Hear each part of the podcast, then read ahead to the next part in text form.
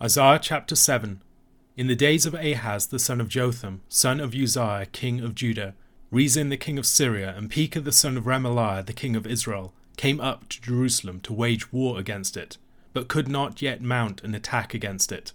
When the house of David was told, Syria is in league with Ephraim, the heart of Ahaz and the heart of his people shook as the trees of the forest shake before the wind. And the Lord said to Isaiah, Go out to meet Ahaz, you and Shear-jashub your son, at the end of the conduit of the upper pool on the highway to the washer's field, and say to him, Be careful, be quiet, do not fear, and do not let your heart be faint because of these two smouldering stumps of firebrands, at the fierce anger of Rezin and Syria and the son of Remaliah, because Syria with Ephraim and the son of Remaliah has devised evil against you, saying, Let us go up against Judah and terrify it, and let us conquer it for ourselves, and set up the son of Tabeel as king in the midst of it.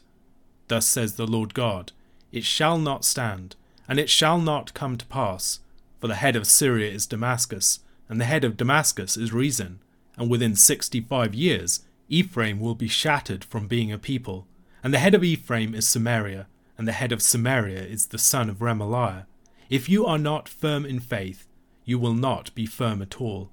Again the Lord spoke to Ahaz Ask a sign of the Lord your God. Let it be as deep as Sheol, or high as heaven.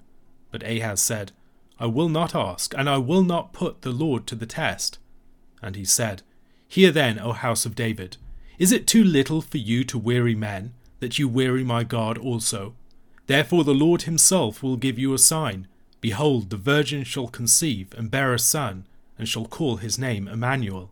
He shall eat curds and honey when he knows how to refuse the evil and choose the good. For before the boy knows how to refuse the evil and choose the good, the land whose two kings you dread will be deserted. The Lord will bring upon you and upon your people and upon your father's house such days as have not come since the day that Ephraim departed from Judah, the king of Assyria. In that day the Lord will whistle for the fly that is at the end of the streams of Egypt, and for the bee that is in the land of Assyria. And they will all come and settle in the steep ravines, and in the clefts of the rocks, and on all the thorn bushes, and on all the pastures. In that day the Lord will shave with a razor that is hired beyond the river, with the king of Assyria, the head and the hair of the feet, and it will sweep away the beard also. In that day a man will keep alive a young cow and two sheep, and because of the abundance of milk that they give, he will eat curds, for every one who is left in the land will eat curds and honey. In that day, every place where there used to be a thousand vines, worth a thousand shekels of silver, will become briars and thorns. With bow and arrows a man will come there, for all the land will be briars and thorns. And as for all the hills that used to be hoed with a hoe, you will not come there for fear of briars and thorns, but they will become a place where cattle are let loose and where sheep tread. The years of the ministry of Isaiah were years of mortal threat for Judah.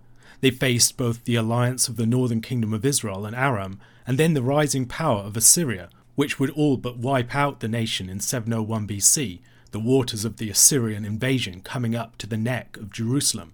In the teeth of such grave threats, the message of Isaiah was to hold steady, to trust in the Lord rather than in human power, Judah would be sorely tempted to place its trust in alliances with mighty nations that could come to their aid in their distress, especially Assyria and Egypt, the dominant powers in the north and the south, respectively.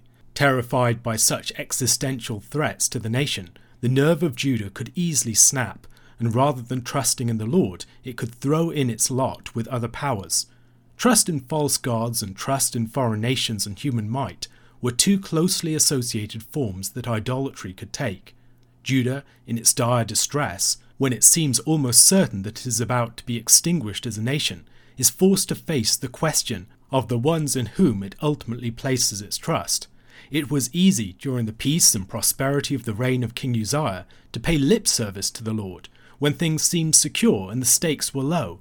However, now Judah's continued existence rests upon the answer to such questions, Spiritual compromises that seemed to be of no more than minor consequence a decade prior will now be revealed for what they always were, as the shallow veneer is stripped away by crisis and the heart of the people and their king is disclosed in the moment of decision. In Isaiah chapters 7 to 39, this theme of trust is prominent. The section is bookended by narratives in which Isaiah addresses two different kings of Judah in times of national crisis. In chapter 7, Isaiah addresses King Ahaz during the crisis of the Syro Ephraimite War and the invasion of the land by Rezin, the king of Syria, and Pekah, the king of Israel. In chapters 36 to 39, Isaiah addresses King Hezekiah during the crisis of the Assyrian invasion. In both cases, acting in terms of the immediate threat, the kings are in danger of missing the darker storm clouds on their horizons, the greater powers that will later come up against them Assyria in the case of King Ahaz, and Babylon in the case of King Hezekiah. The narrative of Isaiah's commission in the preceding chapter was dated to the year of King Uzziah's death. Although largely a righteous king, Uzziah had been struck by the Lord with leprosy as he sought to trespass upon the temple. He had lived out the final years of his life in separation from others, while his son Jotham had largely held the reins of power for him. Jotham was a righteous king like his father, but his sole reign was probably only a relatively short one. After he died, his idolatrous son Ahaz acceded to the throne. During the reign of Uzziah, the kingdom of Assyria had been weak, and as the Arameans were largely a spent force, having earlier been crushed by the power of Assyria, Israel and Judah thrived under two long reigning monarchs, Jeroboam II in the north and Uzziah in the south. This situation radically changed with the accession of Tiglath-Pileser III to the throne of Assyria in 745 BC. Tiglath-Pileser pursued an expansionist policy and regained dominance over territories that had slipped out of Assyria's control in the preceding decades. Faced with a resurgent Assyria, the other countries in the region needed to determine how to relate to it. Judah adopted a pro Assyria foreign policy under Ahaz, while some other tributary nations of Assyria, like Israel and Aram, sought to break free of its clutches. Assyria had ravaged both Syria, or Aram, and the northern kingdom of Israel. Israel and Aram joined together to form an anti Assyrian coalition, and wanting to bolster this and crush support for Assyria to their south, Aram or Syria and Israel joined forces to attack Judah. In the Syro Ephraimite War, which started in the mid 730s BC, the Arameans and Israelites invaded Judah, devastating Ahaz's kingdom. Their intent seems to have been to replace Ahaz with a puppet king, the son of Tabeel, a name that can mean either God is good or, more ironically, good for nothing. Under this puppet king, Judah would join their anti-Assyrian alliance. 2 Chronicles chapter 28 describes the devastation that this war wrought upon Judah. Judah would lose 120,000 men in battle against Israel and would have 20,000 more people taken captive in just a single day of this war. This was the threat that provides the context of Isaiah chapter 7. The idolatrous King Ahaz had received news of the alliance of Israel and Syria. Hearing that they are coming up to attack Jerusalem, he and his people were naturally terrified. The events of this chapter were probably set in 736 or 735 BC. The Lord sends Isaiah to speak to Ahaz. Ahaz is faced with a moment of decision. Is he going to trust in the Lord, or will he place his trust in the might of Assyria instead? Central to this and the following few chapters are a series of children who serve as signs to the people. John Oswalt notes the importance of Shear Jashub and Emmanuel in this chapter, Maher-shalal-hash-baz and Isaiah's children more generally in the following chapter, and the promised royal child in chapter 9 verses 6 to 7. These children are symbols of weakness, vulnerability, and dependence, but also hope, the possibility of a new dawn through the pangs of suffering, God's promises coming to fruition in the timescale of their processes of maturation, and of the Lord's fatherly provision and protection. Christopher Seitz observes further that the children are distributed evenly both over the text and over time. He writes, The first, Shear Jashub, is already born, the second, Emmanuel, about to be born, and the third, Maher-shalal-hash-baz, not yet conceived. We also see children in their names serving as prophetic signs in the ministry of the prophet Hosea. The Lord sends Isaiah out to meet King Ahaz with his son Shear Jashub. Shear Jashub's name means a remnant will return. It is quite possible that Shear Jashub's name was related to the message of the end of chapter 6, in the final verse of which we read, And though a tenth remain in it, it will be burned again, like a terebinth or an oak, whose stump remains when it is felled. The holy seed is its stump. The import of Isaiah's son's name here is mostly negative, it foretells the fact that Judah will be almost extinguished and only the smallest remnant would remain. However, it is not without its element of hope. As we have already seen in the preceding chapters, it would be through a purified remnant that the Lord would make his people glorious once more. King Ahaz and Judah would suffer a devastating blow, but it would not prove to be a mortal one. We are also reminded here that it is the house of David that is threatened, the Davidic dynasty, to whom the Lord had made great covenant promises, seems to be on the brink of annihilation. It isn't merely human rule that is under threat, but the promises of the Lord. Isaiah is sent to meet the king at the end of the conduit of the upper pool of the city. It's quite likely that, anticipating a siege, Ahaz is inspecting the water supply of the city, while Hezekiah would later build a water tunnel. At this juncture in history, Jerusalem was an unusual city in that it did not have any reliable water supply within its walls. Of course, having large enough water supplies would be essential were the city to withstand a coming siege. One can imagine that his mind preoccupied with the city's great strategic weakness, King Ahaz's mind would be particularly unsettled when Isaiah met with him. A few decades later, in events recorded in Isaiah chapter 36, the Rabshakeh would confront Hezekiah, Ahaz's son, at the same location. The Lord's message to Ahaz is one of reassurance. The appearance of these two powerful kings approaching to take Jerusalem, with its limited capacity to withstand a siege, is doubtless terrifying. However, notwithstanding this apparent threat, Ahaz should not be afraid. Israel and Aram are already doomed and spent forces, smouldering stumps of what they once were. If Ahaz will only trust in the Lord and hold his nerve, he and his people will survive their assault, without any need to sell the nation out to some foreign protector, which is what they ended up doing. Ahaz turned to Assyria and also to its gods, and ended up bringing a greater rod upon Judah's back. The Lord reminds Ahaz that, for all of their supposed might, Syria and Israel are ultimately founded upon two mortal men, Rezin and Pekah. Judah, if it will only trust in the Lord, could be established upon the might and the wisdom of the Lord of hosts. However, if Ahaz and his people will not trust in the Lord, they will not enjoy any security. Their only hope is trusting in Him, living by faith rather than by sight. The second half of verse 8 presents the interpreter with a difficult problem as it speaks of the shattering of Ephraim so that they are no longer a people within 65 years. However, while technically true, Ephraim would be shattered in just over a decade's time. Some commentators have raised the possibility that the 65 years looks beyond this to the fuller mopping up of the scattered remnants of the land of Israel, with the further deportations under later Assyrian rulers described in places like Ezra chapter 4 verses 2 and 10. In verses 10 to 17, the Lord addresses King Ahaz a second time, offering the king a sign.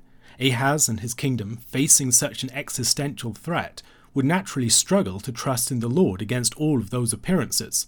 The Lord recognizes such human weakness and graciously offers a sign of Ahaz's choice to steel him, giving him some sight to strengthen him in the course of his faith. Ahaz, with a show of false piety, claims that he does not want to put the Lord to the test, turning down the Lord's offer. However, the Lord's offer of a sign was to help Ahaz take some of the first faltering steps in a path of faith, to help a man of little faith who wanted to believe deal with lingering unbelief. Ahaz's false piety was not a reaction of faith, but one of unbelief, of a man who had no intention of taking the path of faith at all. The Lord grants his servants physical signs, concrete promissory assurances, to equip them in their struggle to live by faith, and declining these is not a sign of faith or of piety, but of their opposites. We see an example of such a sign in the three signs that Saul was given in 1 Samuel chapter 10, assuring him that the Lord had set him apart for kingship. Even though Ahaz rejected the Lord's offer of a sign, the Lord would give him a sign nonetheless. The sign of verses 14 to 17 has been the occasion of intense discussion among commentators, especially on account of its use in Matthew chapter 1 verses 20 to 23. But as he considered these things, behold an angel of the Lord appeared to him in a dream, saying, Joseph, son of David, do not fear to take Mary as your wife, for that which is conceived in her is from the Holy Spirit. She will bear a son, and you shall call his name Jesus, for he will save his people from their sins. All this took place to fulfill what the Lord had spoken by the prophet Behold, the virgin shall conceive and bear a son, and they shall call his name Emmanuel, which means God with us. In Matthew's use of Isaiah chapter 7 verse 14, The prophecy is directly related to the fulfillment of Jesus' birth of a virgin. However, it is not clear that the key term translated as virgin in the Septuagint and in most English Bibles, and related to the virgin birth in the New Testament, ought to be taken in such a narrow sense in Isaiah chapter 7. Brevard Childs, discussing some of the challenges of translating the term, observes that it seems to refer primarily to young women who had reached puberty. Translating the term as young woman, on the one hand, would give the misleading impression that it would typically include young married women. On the other hand, translating it as virgin would be, as Childs writes, misleading in too narrowly focusing on virginity rather than on sexual maturity. Besides the meaning of the term translated as virgin in most of our Bibles, we need to consider what the reference to the virgin means. Is it a more generic reference to a class of women who have only recently reached sexual maturity, or a more specific reference to a known woman? It seems more likely that it is the latter, which raises the further question of the identity of the woman in question. Considering that the two other children that serve as prophetic signs in these chapters are the children of Isaiah himself, many commentators think that Emmanuel is likely also the son of Isaiah. Isaiah writes in chapter 8, verse 18 Behold, I and the children whom the Lord has given me are signs and portents in Israel from the Lord of hosts, who dwells on Mount Zion. Maher-shalal Hashbaz is, in chapter 8, verse 3, described as the result of the prophetess conceiving after Isaiah had relations with her. There is no similar account of the child's conception here. More importantly, the child is a sign expressly given to the king, which would give weight to the possibility that the maiden in question is within the king's house. This is further strengthened by the way that the child is bound up with the destiny of the king's house. Yet more support for this theory comes from the connection between Emmanuel and the child of Isaiah chapter 9, verses 6 to 7. For to us a child is born, to us a son is given, and the government shall be upon his shoulder, and his name shall be called Wonderful Counselor, Mighty God, Everlasting Father, Prince of Peace. Of the increase of his government and of peace there will be no end, on the throne of David and over his kingdom, to establish it and to uphold it with justice and with righteousness from this time forth and forevermore. The zeal of the Lord of hosts will do this. Putting the larger picture together, several commentators argue that the figure in view here is Hezekiah, the son of Ahaz, who would be a righteous king. In the concluding chapters of this section of Isaiah, Hezekiah would show faith that contrasted with his father Ahaz's unbelief. His birth in the house of David would be the first glimmer of a possible new dawn for the people, of a reversal of their fortunes, of new life after devastating judgment, and of a change of heart. The main problem for this theory is reconciling it with the chronology of 2 Kings. However, the chronology of 2 Kings is a very shaky foundation upon which to build. It's like a jigsaw puzzle with many of the pieces missing. There are uncertainties about the duration of co-regencies, for instance, that makes it challenging to construct a coherent picture. 2 Kings chapter 18 verses 1 to 2 seems to present Hezekiah as beginning to reign at the age of 25, However, earlier in 2 Kings chapter 16 verse 2, we were informed that Ahaz, Hezekiah's father, began to reign at the age of 20 years and reigned for 16 years, presumably dying at around the age of 36. The problem here is that this would suggest that Hezekiah was conceived when his father was still around 10 years of age. We are almost certainly missing some part of the picture here, or perhaps some detail of the text of 2 Kings has been corrupted. Further problems arise even in terms of 2 Kings itself, as events dated to the 14th year of Hezekiah's reign, in chapter 18, verse 13, occurred in 701 BC, which implies that he came to the throne in 715 BC, seven years after the northern kingdom had been destroyed. And yet, in chapter 18, verse 1, we're told that he began to reign in the third year of Hoshea, king of Israel. It isn't merely the fact that Ahaz is supposedly under 10 years of age at the time of Hezekiah's conception that is a problem with the surface appearance of the numbers of kings. Clearly, there is a period of co regency, usurpation, or some problem of textual transmission of the relevant numbers here, greatly weakening the supposed counter evidence provided by 2 Kings against the identification of this figure of Emmanuel with Hezekiah. The story of Israel and Judah's kings is, as commentators both conservative or liberal almost universally recognize, not one of stable and untroubled succession, but one that judders and jolts with omissions and overlaps. Hezekiah, then, is the most likely candidate for the figure of Emmanuel here. In Isaiah, he represents the hope of the house of David and the inverse of his wicked father Ahaz. Emmanuel, God with us, is a name that fits the historical figure of Hezekiah very well. Hezekiah and his reign are described in 2 Kings chapter 18, verses 5 to 7. He trusted in the Lord, the God of Israel, so that there was none like him among all the kings of Judah after him, nor among those who were before him. For he held fast to the Lord. He did not depart from following him, but kept the commandments that the Lord commanded Moses. And the Lord was with him. Wherever he went out, he prospered. He rebelled against the king of Assyria and would not serve him. The fulfillment of the Lord's word is mapped onto the stages of the infant and child Hezekiah's growth and his maturation towards kingship.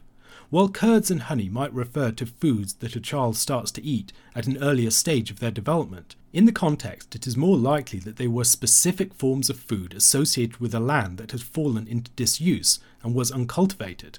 We see this in verse 22 of this chapter, Curds and honey were foods drawn more directly from the land, and they recall the blessed character of the land, a land flowing with milk and honey.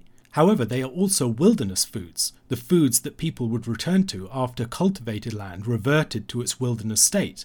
Likewise, if we take Emmanuel to be the Davidic heir Hezekiah, the reference to knowing how to refuse the evil and choose the good might not be a reference to a level of early childhood maturity as many suppose, but rather a reference to attaining to rule, we see Solomon using similar language of his exercise of rule in 1 Kings chapter 3 verse 9.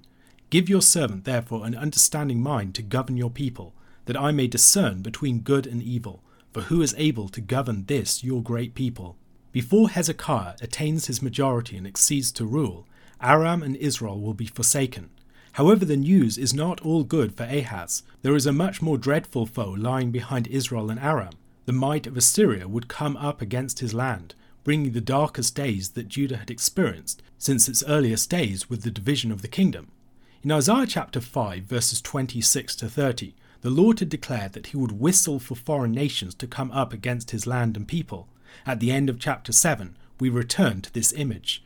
The Lord would whistle for the might of Egypt and Assyria, the fly and the bee, who would come up against the land and overwhelm it with their multitudes. Assyria is compared to a razor with which the Lord would shave his people's heads, beards, and the hair of their feet, quite possibly a euphemistic reference to the genitals. The shaving off of hair was a form of extreme humiliation, employed upon prisoners of war, for instance. Judah is going to be shorn of all of its glory, utterly humiliated. The situation that will result from the humiliation that Assyria will bring upon the land is a seemingly contradictory one. On the one hand, the land will be utterly devastated, reverting to a wilderness state former vineyards, their walls broken down, and their terraces overrun with thorns and briars, as the vineyard of Israel itself in chapter 5, would now become places to hunt and trap wild beasts, hunters, gatherers, and nomadic herdsmen taking the place of farmers and settled forms of existence in the land.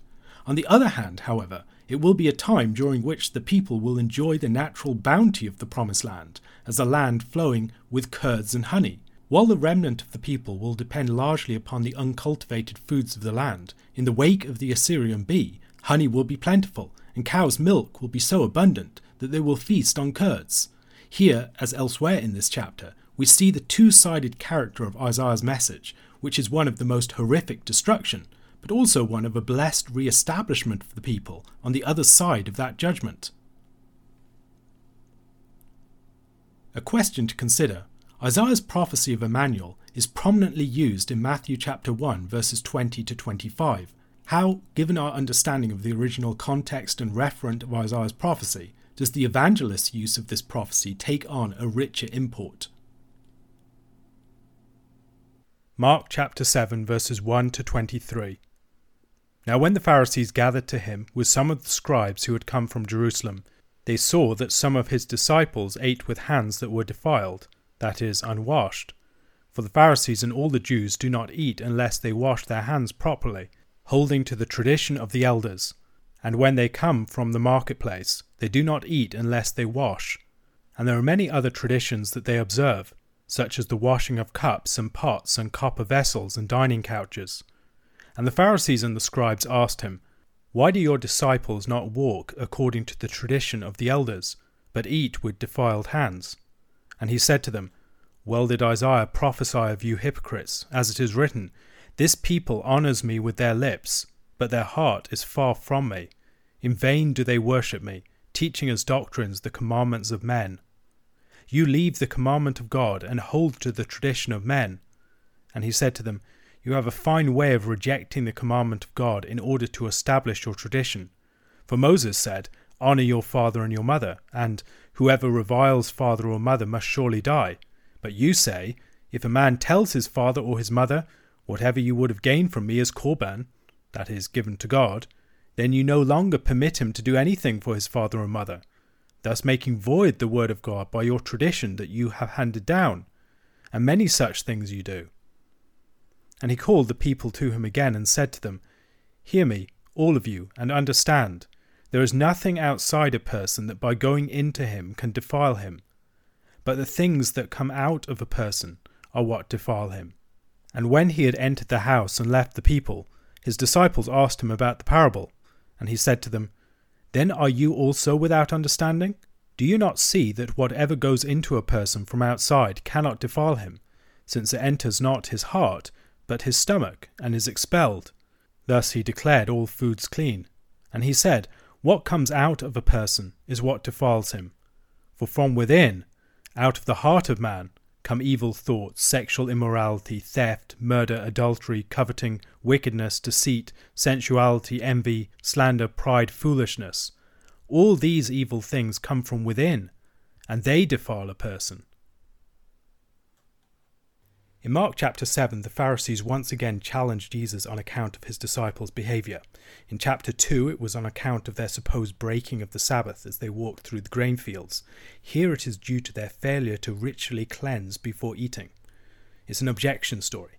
It begins with the objections of the Pharisees and some of the scribes from Jerusalem, it's followed by an address to the people, and then it's concluded with a private discussion with the disciples.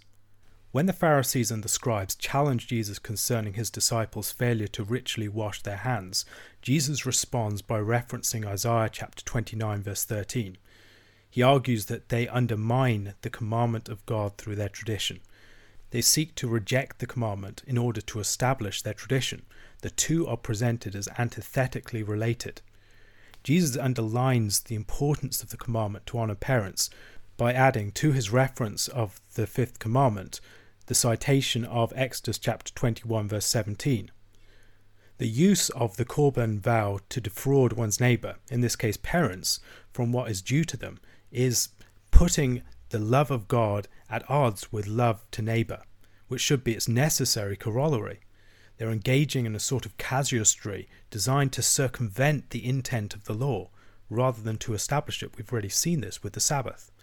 Their very particular observance, in all these little details, actually offers them means to avoid obedience, to avoid what the Lord wants from them. The verse that Jesus quotes in Isaiah chapter 29, verse 13, is important because of its context also. In verses 9 to 14 of that chapter, we read, Astonish yourselves and be astonished, blind yourselves and be blind, be drunk, but not with wine, stagger, but not with strong drink for the Lord has poured out upon you a spirit of deep sleep, and has closed your eyes, the prophets, and covered your heads, the seers. And the vision of all this has become to you like the words of a book that is sealed. When men give it to one who can read, saying, Read this, he says, I cannot, for it is sealed. And when they give the book to one who cannot read, saying, Read this, he says, I cannot read. And the Lord said, because this people draw near with their mouth and honour me with their lips, while their hearts are far from me, and their fear of me is a commandment taught by men, therefore, behold, I will again do wonderful things with this people, with wonder upon wonder, and the wisdom of their wise men shall perish, and the discernment of their discerning men shall be hidden. The applicability of the judgment here to Jesus' ministry and the responses to it should be immediately apparent. Jesus doesn't directly answer the Pharisees' question, rather, he levels a counter accusation. He fundamentally challenges the grounds on which they are making the accusation. They are falsely claiming authority as arbiters of proper adherence to God's law, while violating it themselves. Perhaps hand washing was for them originally a supererogatory matter of special cleanness that could be voluntarily adopted, but which, through the development of the tradition, gradually became an absolute standard and a way in which to judge others. Tradition is to be judged by Scripture, and hypocrisy is a constant problem. They draw near to God with their lips, but their hearts are far from Him. And Jesus, throughout his teaching, focuses upon purity of the heart. That's what matters. The point is not primarily here arguing against food laws, but against the Pharisaic misuse of the tradition. Even the law itself highlighted that it was what came out that was the problem. Jesus goes on to teach the people that what comes out of the mouth is what really matters. The importance of the tongue is that it manifests the heart. We should beware of seeing this simply as a light dismissal of the food laws rather than as a disclosure of their true rationale. Jesus is fond of highlighting the radical antitheses that one encounters in the prophets, for instance, that pit the external practice over against its inner rationale and purpose. So, for instance, mercy against sacrifice. I desire mercy, not sacrifice. The point is not that sacrifice shouldn't be made or that it should be negated. The tradition isn't being rejected wholesale. The point is that sacrifice needs to be understood in terms of mercy. In verse 19 here, though, there's something a bit more radical. Thus he declared all foods clean. It's an extremely important statement. Is Jesus merely saying that all foods have always already been clean? Or is he overturning the system of food laws? I think there's a bit of both. Jesus' argument about digestion is a timeless one. It's not dependent upon some new event in history. This has always been the case that people take the food into themselves and it doesn't actually pollute their heart. It's a matter of just going through the digestive system. Yet the statement itself implies that Jesus actually made a performative utterance, something that changed the status of foods by his statement. In Acts chapter 10, verses 10 to 16, I think we see more about this. And he became hungry and wanted something to eat. But while they were preparing it, he fell into a trance and saw the heavens opened, and something like a great sheet descending, being let down by its four corners upon the earth. In it were all kinds of animals and reptiles and birds of the air. And there came a voice to him, Rise, Peter, kill and eat. But Peter said, By no means, Lord, for I have never eaten anything that is common or unclean. And the voice came to him again a second time What God has made clean, do not call common. This happened three times, and the thing was taken up at once to heaven. You can see the same thing in Romans chapter 14, verse 20. Everything is indeed clean, but it is wrong for anyone to make another stumble by what he eats. What I believe that Jesus is doing here is laying the foundation for the later abrogation of the food laws. What he's showing is that the food laws did not depend upon the inherent cleanness or uncleanness of the foods in themselves. Rather, clean and unclean foods were to be observed as signs of the separateness of Israel from the nations and of their special relationship with God. They were symbols, they weren't the reality of cleanness or uncleanness, that lay in the heart. Once the Gentiles were included, the food laws could be left behind because their rationale was never the defiling power of foods in themselves, but rather their symbolic import. A question to consider Jesus emphasizes the absolute importance of the handed down tradition to the Pharisees and the way that they are attached to it over God's commandment. As tradition ostensibly functions to guard the authority of the commandment, what are some of the ways that we can guard against our traditions being valued in themselves, merely for their own sakes, in ways that set them at odds with the commandment and the word of God?